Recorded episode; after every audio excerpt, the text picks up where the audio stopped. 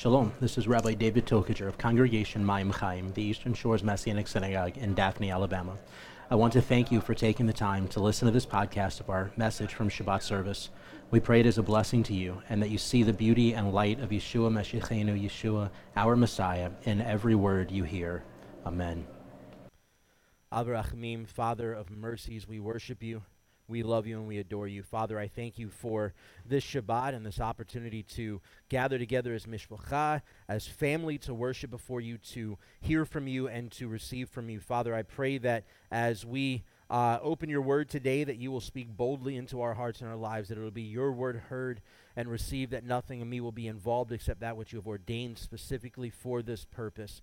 Father, I pray that you will breathe new life into each and every one of us today as we dig into your word. B'Shem Yeshua Meshachinu, in the name of Yeshua, our Messiah, we pray, and everyone says, Amen and Amen. Poor timing, but that tzedakah prayer draws you out pretty good. Uh, so this week we're in Parsha Ha'azinu, and we're going to actually kind of overlook the Torah Parsha this week, and we're going to look at the Haftorah Parsha uh, for this Shabbat, for Parsha Ha'azinu, and that comes from uh, Second Samuel chapter twenty-two. It's the entire chapter. We're going to read every last word of it. No, I'm joking. It's the entire chapter of Samuel chapter twenty-two, uh, Second Samuel chapter twenty-two. Uh, and the reason that this Haftorah Parsha goes with the Torah Parsha in particular has to do with a couple of things. First, it is David's song, and, and the Haftorah Parsha is Moses' song. Uh, we see Moses talk about God being our rock uh, and so on. We see David talking about God being our rock. But I want to dive specifically into the Haftorah today because I think there's some really powerful realities here in this Parsha, in this Haftorah Parsha, that uh, I think is very important for us to, to kind of settle on, to, to process through uh, and to to hear the Lord speak from. So if you have your scriptures, go ahead and open up to Second Samuel chapter twenty-two, beginning with verse one. It says, David spoke to spoke to Adonai the words of this song in the day that Adonai delivered him from the head, hand of all his enemies and from the hand of Saul. He said, Adonai is my rock, my fortress, and my deliverer. My God is my rock, in him I take refuge, my shield, my horn of salvation, the stronghold of my refuge. My Savior, you have uh, you saved me from violence. Uh, we go forward to, and, and there's this whole back and forth about the Lord fighting for him uh, in his place. We go to verse twenty-nine. For you are my lamp, Adonai. Adonai shines in my darkness. For you I rush on a troop. With my God I can leap over a wall. As for God, he was... Uh, his ways are perfect. The word of Adonai is pure. He is a shield to all who take refuge in him. For who is God besides Adonai? Who is a rock besides our God? God is my strong fortress, and he keeps my way blameless. Verse forty-seven, Adonai lives, and blessed be my rock. Exalted be God, the rock of my salvation. And then verse fifty and fifty-one, therefore I praise you among the nations, Adonai. I will sing praises to your name. He is a tower of salvation to his king. He shows loyal love to his anointed, to David and to his seed forever. If you pay attention to these passages that I just read, uh, the, the little snidbits throughout this chapter, there's this overwhelming theme that continues to roll through of God being our strength, our shield, our protector, our salvation, our rock, et cetera, et cetera. And particularly in verses two and three of uh, Second Samuel twenty-two, he lays this groundwork, this foundation for what he's saying in this chapter as a whole. And so David says in verse two, Adonai is my rock, my fortress, and my deliverer. My God is my rock, in him I take refuge, my shield and my horn of salvation, my stronghold and my refuge, my Savior. You save me from violence. In Hebrew we read, Vayomer Adonai sal'i um tzudati umfalti li, Elohei tzuri echesei bo magini vekeren yeshi, Misgavi umnusi moshii, Mechamas Tosheinu. Uh, and so we, we see there's a number of words in the Hebrew that kind of sound repetitive, right? So we have rock, shield, strong tower, uh, salvation. He says rock again in another uh, part of this. Over and over again we see this, but what we notice when we look at the Hebrew, as you heard in the Hebrew, those words sound slightly different. When we look at the Hebrew, there's a bunch of different words that all have kind of the same contextual meaning that David is using over and over again in this passage. And if you're not necessarily familiar with this particular passage from Second Samuel twenty-two, you will recognize that these are almost the exact same words in Psalm chapter eighteen, uh, the, the eighteenth Psalm. In particular, the way it's historically believed and understood is that David uh, wrote this as a prayer from his heart in his own prayer closet. It's something that he would sing to the Lord in his own place, in his own worship. And then Psalm eighteen was the exact same text, but reiterated in a way that the community, the nation as a whole, the priesthood, the worshipers in the temple, uh, or in the tabernacle rather, in that day would be able to take part in worshiping in the same song and the same praise. And so Psalm eighteen is the same thing, but reiterated in a way that it's inclusive to the entire community, versus uh, here in Second Samuel twenty-two, it just being him speaking. And so the idea was Psalm eighteen, he actually wrote and handed off to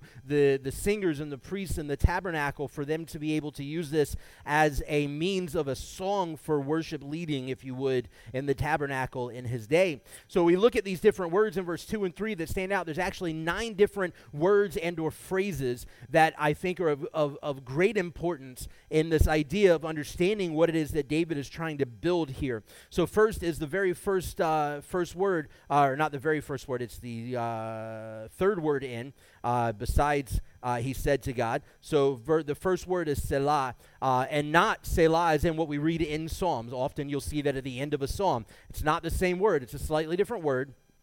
Here, Selah means uh, a craggy uh, rock, which means a rough or uneven rock. It's a stronghold. It's figuratively used as a fortress. So he says, "My Adonai is my rock." The Hebrew word is Selah. He's he's this this uh, rock that's like uh, it's a, a defensive place. It's somewhere that we can go and and nobody can get through. We can kind of be protected there. Uh, there's this idea of it being a fortress. The next thing that he says is Matsut, uh, which is the the base word there, Matsut, which is my fortress, uh, meaning uh, it, it literally means a net. Uh, abstractly, to be captured. It's a castle, it's defenses, it's a fortress, stronghold, strong place. We see these concepts of this idea of a stronghold, a strong place, a fortress continue over and over again. Next, we see Palat, meaning to slip out, to escape, to deliver, to carry away. So he says, uh, uh, and my, he says, verse two, Adonai is my rock, Selah, my fortress, which is this word, uh, Matsut, and my deliverer, which is Palat. He's not just the idea of somebody who comes in and cleans us up from the mess and takes us away, but he says he's my deliverer, and the English is how it's translated, but the idea is he's not just going to reach into the mess and pull us out, which sometimes he does and sometimes he has to, but he's the one that we can run to. We can flee from the mess. We can flee from the fight. We can flee from what's going on around us and run to him.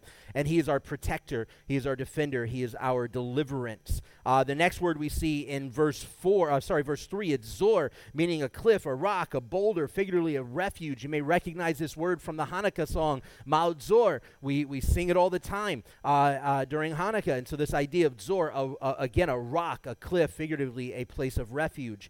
Verse, uh, I'm sorry, number five, the fifth Fifth word is uh, uh, Kasah, meaning to flee from prote- for protection, and figuratively to confide in, to make refuge, to trust in. Notice how he's He's, he's taking kind of these synonym words, but he's building this greater picture with each and every one of these words that he's using in the Hebrew. So when he says, uh, uh, verse three, my God is my rock, in him I take refuge, uh, where he says in verse two, he's my deliverer. Again, the words have similar meanings, and the idea that he's a place that we can run to for protection. But uh, in particular, it's also this idea of we he's somebody we can trust in, we can depend upon. Uh, next is Magen. You may recognize this word because we call this Star of Day, the Magen David. Uh, in Israel, you have the Magen David Adom, the, the, the Red Star of David, which is like the Israeli version of the Red Cross. Um, and so on and so forth. So the Magen, which is a, it means a shield, figuratively a protector. Uh, he's a defense. Uh, it says it's from uh, from Gadan, meaning to hedge about, to protect, to defend. So he is our Magen, our shield, our defender. Um, and it's not just the idea of we're holding up this shield in front of us to protect us from the enemy, because when you're doing that, you're the one that's protecting yourself. But he says he is a shield that we can stand behind and be protected by. Next is actually a phrase that I think is, is very interesting to find here. Um, and in the Hebrew, uh, in this parsha, it's Karen yeshi, uh, Karen yeshi, which means uh, the horn of my salvation. Uh, Karen is the, the first word of this phrase, Karen meaning a horn, a corner of the altar. Uh, it's also a ray of light and figuratively power. Um, and the idea is this projection of this ray of light, this projection, the horn that comes off of the altar. A friend of ours congregation in uh, Savannah is Karen Orr, a ray of light, speaking of that light that comes forth from Messiah. So we have this idea of this, this light that comes forth, this ray of light, this figurative power that comes forth. And the second is the word yeshi, which uh, the root word is yesha, meaning liberty, deliverance, salvation, safety. It's actually the root word of Yeshua's name. It's the root word of Yehoshua's name. Uh, and so on and so forth. And when we look at this, it's literally saying that this is that ray of salvation, that light of salvation that comes forth. So he says, Adonai is my uh, light of salvation, my Karen yeshi, my light of salvation that comes forth. And as a matter of fact, that very word, yeshi, is the root of three of the next five words. Counting this phrase, Karen yeshi, it's the root of, the th- of, of three of the next five words. So we see it in... Um, We see it in verse three uh, with uh, Karen yeshi. Then the next time we see it is uh, Umnasi, uh, and then we uh, we see it again in Tosheinu. Uh, so when we see this word, we see it pop up three different times. The root word pop up three different times just in that one verse. And then the, the, the next one, the eighth word here is Misgav, meaning a cliff, a lofty or inaccessible place, altitude, refuge, a high fort tower. Uh, this is, if you've ever been to Israel and you've seen Masada, Masada would have been Misgav. It would have been this idea of this, this place that we can run to to find protection. When everything is coming at us, we can run to, we can climb up, and there's this place of protection in it that the enemy can't get to us. And so he says that Adonai is my Misgav. And then finally Manos, uh, which is a retreat, a place or a way in which we can flee. And so in this one, the, these two verses, verse two and three, he uses all of these words that are in essence synonyms. He's our protector, he's our strong tower, he's our defender, he's our place that we can flee to, he's our refuge, he's our, our uh, light of salvation, et cetera, et cetera. We see these ideas that are constantly floating through these two verses, and then he builds upon it over and over and over again throughout this passage. Uh, in, in Second Samuel twenty-two, we see it again in uh, Psalm eighteen. If you're familiar with Psalm forty-six, we sing this song from Shane and Shane based off of it all the time in our services.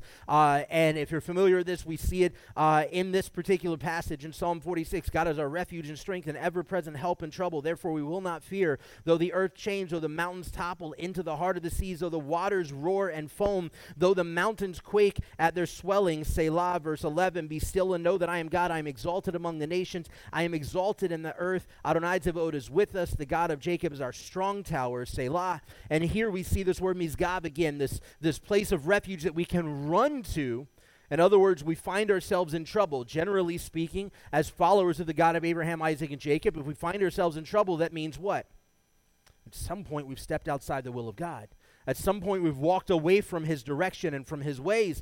And so if we find ourselves in trouble and the enemy's attacking us on the outside, it's a place that we can run to, this Misgav, we can run to for protection. Another word that he uses in Psalm forty-six is that he is our Machaseh, uh, which is a shelter. It's a, a, a place of hope, of refuge, a shelter, uh, a place of trust. And the, the difference between these two is one is something we run to because we're in trouble, and one is a specific, intentional, defensive fortitude, somewhere that we put ourselves in, we plant ourselves in this like fort, this defensive fort that the enemy can't attack us because there's these barriers between us and God. And we see this idea through what uh, David's saying here in Psalm, uh, I'm sorry, in Second Samuel twenty-two, and what he says in Psalm forty-six, Psalm eighteen, and countless other places throughout the Psalms is this idea of God being our protector and our defense. And he lays out all of these different Hebrew synonyms for the same concepts in just these two verses and throughout this passage of Scripture in, uh, in Second Samuel twenty-two, to show us that, yes, there's this multitude of ways that he can be our defender, our protector, our salvation,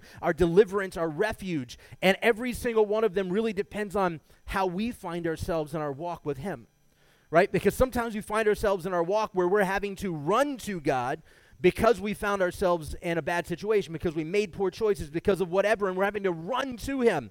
But you know what? Even in those situations, he's our refuge. He's our fortress. He's our defender. He's our strong tower. He doesn't hold it against us. Instead, he merely embraces us and fights off the onslaught of the enemy. And the other is, is those times where we're walking in his way and we're walking faithfully with him, and we plant ourselves in him as our fortress, as our defender, as our shelter. And it doesn't matter what's going on in the world around us. God is our strong tower, and nothing that the world or the enemy or anyone else could throw at us could ever get through, because we are in his will, we are in his way, we are walking with him hand in hand, and he is our protector and our shield. And as believers in Messiah Yeshua, we recognize that this idea of him being our horn of salvation, as David says here in uh, Second Samuel twenty-two, and being the horn of our salvation, or as the Hebrew kind of gives us this idea, the light of our salvation. Uh, the reality is, is that as long as we are bought by the blood of the Lamb and we walk in his ways and we stay close to him, we don't have anything to worry about. The only time we really have to start worrying is when we step away from what he's done for us and in our lives, and we start to walk contrary to him. And then the enemy wants to attack. Now, don't get me wrong. The closer we get to God in our walk, the more the enemy's going to attack. But the reason he's going to attack more is because to get closer to God, that means we're walking further away from him. And so the enemy's going to constantly be attacking over and over and over again. But if we plant ourselves in that Machaseh, we plant ourselves in that strong tower, that defensive fortress that the enemy can't attack, that he can't break through, that he can't get at us, and we constantly plant ourselves in his will and his way. We walk in his word. We live by his word. We breathe uh, his breath of life to worship him. Uh, you know, the songs that were sung today in worship, every single one of them fed directly into this concept of what we're reading here in our Haftorah Parsha. He is that rock of refuge. He is that salvation. He is that place that we can call upon. It's his breath that's in our lungs, and we want to give it back to him, and so on and so forth. But the idea is, as long as we walk faithfully in him, we don't have to worry about what's going on around us, because he's fighting for us. The overwhelming majority of what David says in uh, Second Samuel twenty-two is that God is fighting the battle for him. He says that God comes down riding on the wings of cherubim and comes in and fights the battle for him. We look at Israel going into uh, into to Canaan, into the promised land, and Joshua, and the very first, the three first battles that they go up against, they don't lift a finger. God does it all for them. And all they have to do is clean up the mess. But every time that we try to get in the mix of things, we try to, oh, God, we'll help you out. Don't worry, let me pick up a sword. I'll get in there and I'll fight with you. I'll take, and God's going, no, no, just let me be that strong tower. Let me be that fortress. You just sit in me. You reside in my presence, and I will take care of the battle. Oh, no, no, God, we got this. We got this. We're with you. We're with you. And we step out of that protective place, and we're trying to fight, and the enemy now goes, oh, there he is. Let's redirect, and let's attack him. And then we have to go, oh, Oh, I should have listened to God. Let me run back. He's now my he's now my Misgav. I'm going to run back over here and be in his in this place of refuge again. I'm going to run away from what the enemy's trying to do. We read that this is this overarching message throughout the scriptures, right? We go to Adam and Eve. Adam and Eve resided in the Garden of Eden. This was literally the fortress of God that the enemy could not permeate unless Adam and Eve allowed it. And that's exactly what Adam and Eve did, was they allowed the enemy to permeate the fortress of Adonai, the protection that he placed them in in the midst of the garden. Over and over again in our own lives, in the nation of Israel's life, et cetera, all we see time and time again is when the enemy attacks or when something bad happens, it's because we have allowed ourselves to get into a position where we gave the enemy a window to crawl through and to permeate our existence. And all the Lord wants us to do is just simply run back to him and trust that he'll fight that battle. But more often than not, we think it's ours to fight. And we get all down and, and, and beaten up, and, and we get wounded left and right, and we go and cause more wounds with other people because hurt people uh, hurt people, and we're just constantly doing this over and over again. The Lord's just saying, dude, if you just stop, just stop and let me handle this. I've laid it out for you. Just stop and let me handle it. I've got it all taken care of. The reason Yeshua came and offered his life for us was because we continually walked outside of the will of God. And every time we would return, we would return from this place where we're fleeing from the enemy, and we're coming back going, oh, Lord, Lord, we messed up, right? The blessings and curses. I will put these the blessings upon you, but when you walk contrary to my word, I'll put these curses on you. And if these don't get your attention, guess what? Here's some more. And if these don't get your attention, here's some more. And if these don't get, but finally, you're going to have enough, and you're going to run back to me, and you're going to come back to me and say, you are my God. You are my strong tower. You are my defender. I am sorry that I ran away from you, that I was walking contrary to you. Just restore me, renew me, and fight off the enemy. And the Lord says if we just simply stop with all the garbage of walking contrary to him, walking outside of his will, trying to do this on our own, and walk in his will at all times, living in relationship with him, breathing in relationship with him, being in his word daily, being in worship daily, being in prayer daily, taking time to fast, taking time to follow along with all of these things that we know to be the reality of discipleship, then we find ourselves in that Machaseh, in that place of strong, uh, that, that strong tower, that strong fortress that the enemy can't get through, because we're not outside running to the fortress, trying to outrun what the enemy is doing, but instead we are in that fortress. It is a very real part of our existence and who we are. This is the very concept that we see in Ephesians six. Ephesians six verse ten says, "Finally be strong in the Lord and in his mighty power. Put on the full armor of God so that you are able to stand against the schemes of the devil." Notice this, if you look at the armor, this is all stuff that God's going to do. We just have to be in it. It says, put on the full armor of, of, of God so that you are able to stand against the schemes of the devil. Verse twelve, for our struggle is not against flesh and blood, but against the rulers and against the powers and against the worldly forces of this darkness and against the spiritual forces of wickedness in the heavenly places. You and I can't fight this battle. It doesn't matter how much we try. It doesn't matter how much effort we put at it. We cannot fight the battle. We're not going to win. We don't have a shot. And we keep trying over and over and over and over and over again. And the Lord says, just put on my armor. Just put on my armor. Let me take care of you. Let me be that stronghold, that, that fortress that you reside in. Don't keep fighting this. It's not going to get you anywhere. David attempted to fight battles over and over again, and David failed. But when he waited on the Lord, he was victorious. We look at the nation of Israel through all of the kings, and every time there was a king that led them in righteousness, they walked in righteousness and they had peace.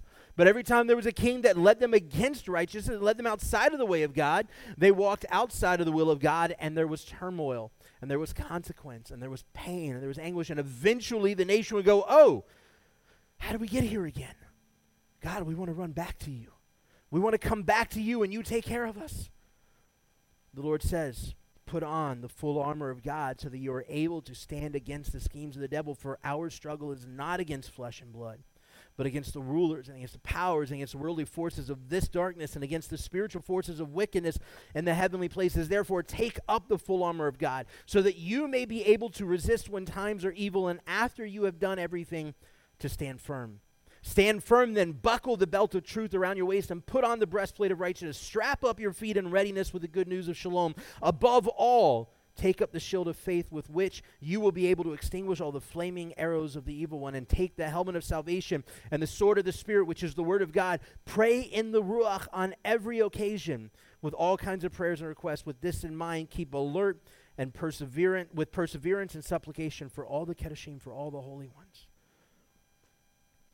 Notice the words of Paul here in Ephesians six sound very similar to the idea that David is trying to get across in Second Samuel twenty-two, in Psalm eighteen, in Psalm forty-six, and in countless other places in the Psalms, this idea of just find refuge in him, in the Lord. Stop trying to fight it out yourself. Stop chasing after the ways of the world. Stop constantly trying to do this battle on your own. Just take refuge in the Lord. Not only is he trying to give us this idea over and over again, but just in two verses of this one chapter in Second Samuel twenty-two, he uses almost every imaginable synonym to tell us the same stinking thing over and over and over again. As a matter of fact, the Lord gives us sixty-six books in the Bible to tell us the same thing over and over and over and over again. And all we have to do is get our heads out of our rears and start following him. Walk faithfully in relationship with him. Live and reside and be in him. We have to trust that he is our strong tower, our fortress that we can sit in. We have to trust that he is going to fight those battles for us. He never asked us to fight that battle.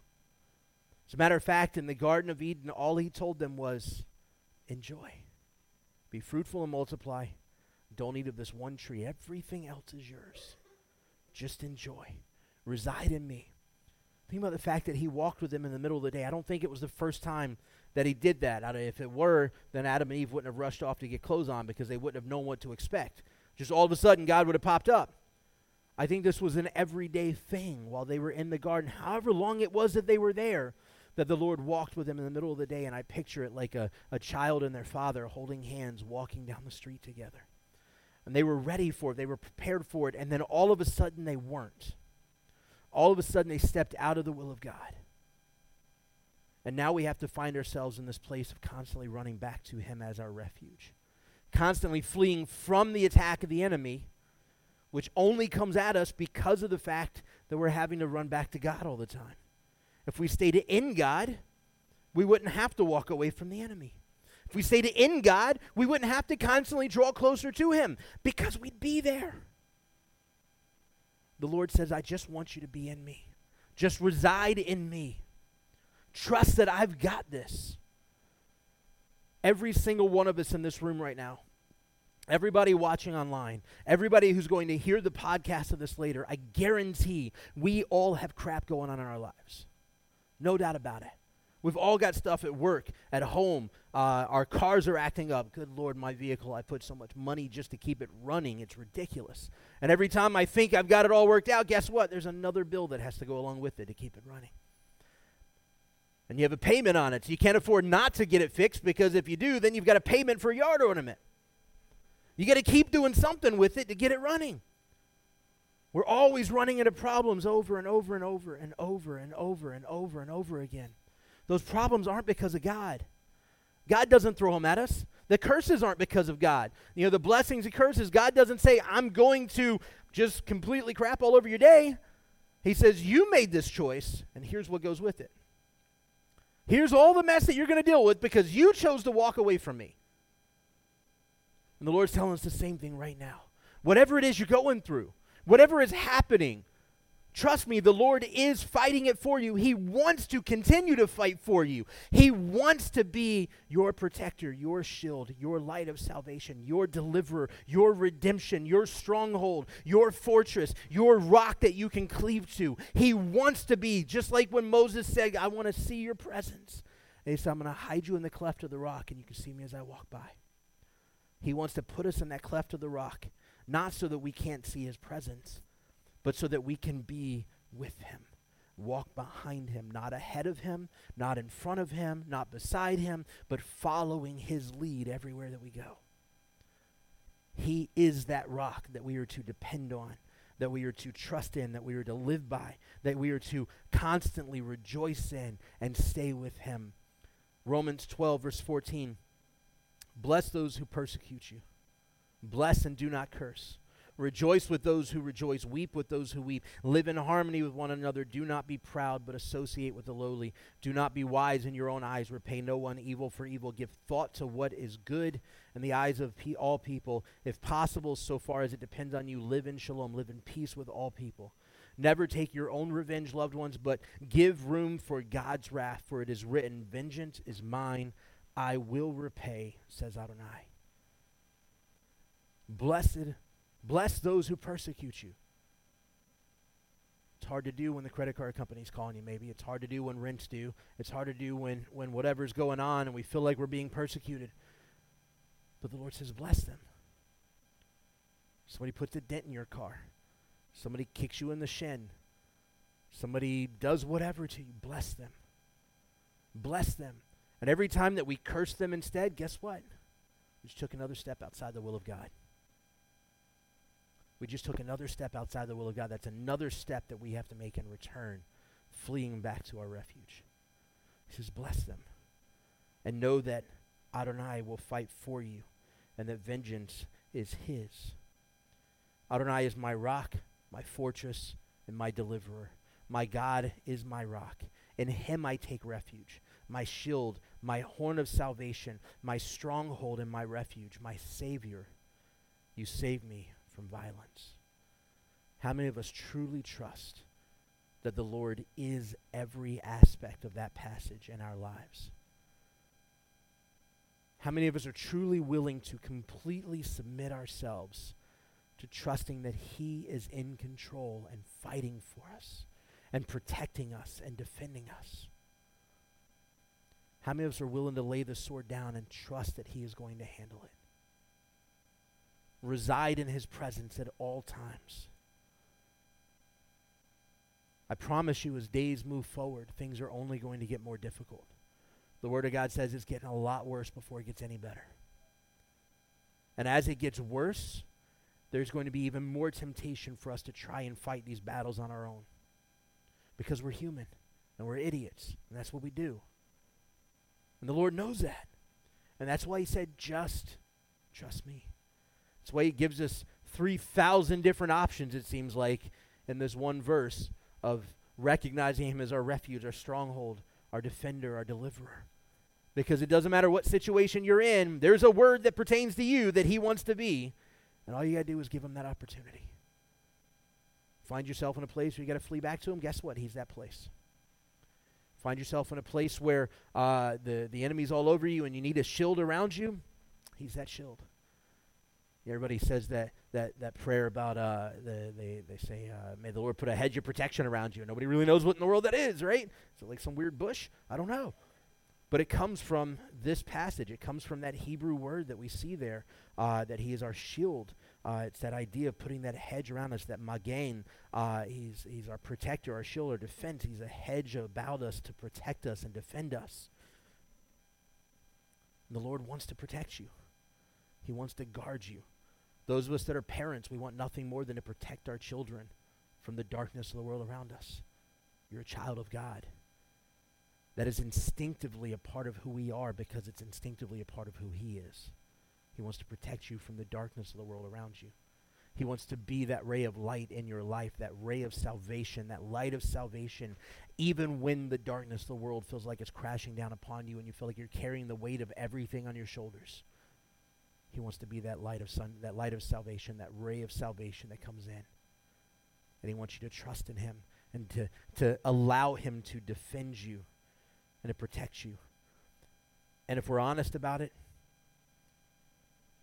if we don't allow him that opportunity, we're robbing him of a chance to be who he is in our lives. He's going to be who he is whether we're a part of it or not. But we're robbing him of the opportunity to be who he is in our lives. And the worst thing we can do is rob God of who his character and nature truly is. You go back to the thirteen attributes of uh, God in Exodus, and it's he is slow to anger, and quick to forgive, and he's merciful, and he's gracious. This is his character, his nature. This is who he is. And when we don't allow him to be our stronghold, our tower, our fortress, our refuge, we're robbing him of the opportunity to be who he is. We are changing his character and nature in our lives. So I want to encourage you today, as we get ready to roll this Torah scroll back again next week, and we get ready to see this Torah cycle start all over again and be refreshed and renewed with Parsha Bereshit, take the time over this year of fifty-seven eighty to realign our lives and recenter ourselves, recognizing God as that fortress, as that strong tower, as that defender, that protector. Because I guarantee as much mess as we've been through this year, leading up to this point, there's that much more ahead of us and some in the next year. And if we didn't learn the lesson from the last year, we're either going to have to learn it this year or it's waiting for us for the next year. But it's time that we just deal with who we're called to be and become faithful in his presence, trusting him as our strength and our defender and our deliverer, and most importantly, our salvation. Amen. Avrahamim, Father of mercies, we worship you, we love you, and we adore you. Father, we thank you that you are a gracious and loving God, a caring God, that you are a God who stands beside us no matter what, who is always yearning for us to be in your presence and to receive from you and to, to, to experience the reality of who you are in our hearts and our lives. Father, I pray that as Uh, we move forward in this year of fifty-seven eighty that you've laid before us on your Hebrew calendar, that we will move forward uh, in this year prepared and yearning for you to be everything that you desire to be in our lives, that you will be that stronghold, that you will be that defender, that we will get out of your way and allow you to move mightily and powerfully among us.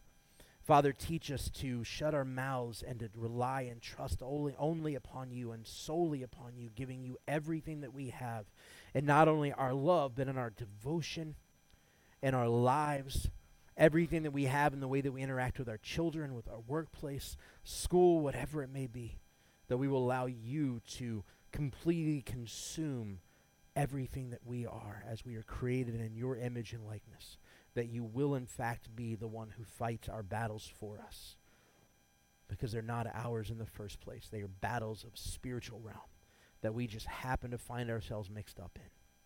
And Father, we trust that you are a perfect and good God who loves us as your children, and that you are moving in our midst to defend us and to protect us, even when we don't see it. B'Shem Yeshua Meshachinu, in the name of Yeshua our Messiah, we pray, and everyone says, Amen and Amen.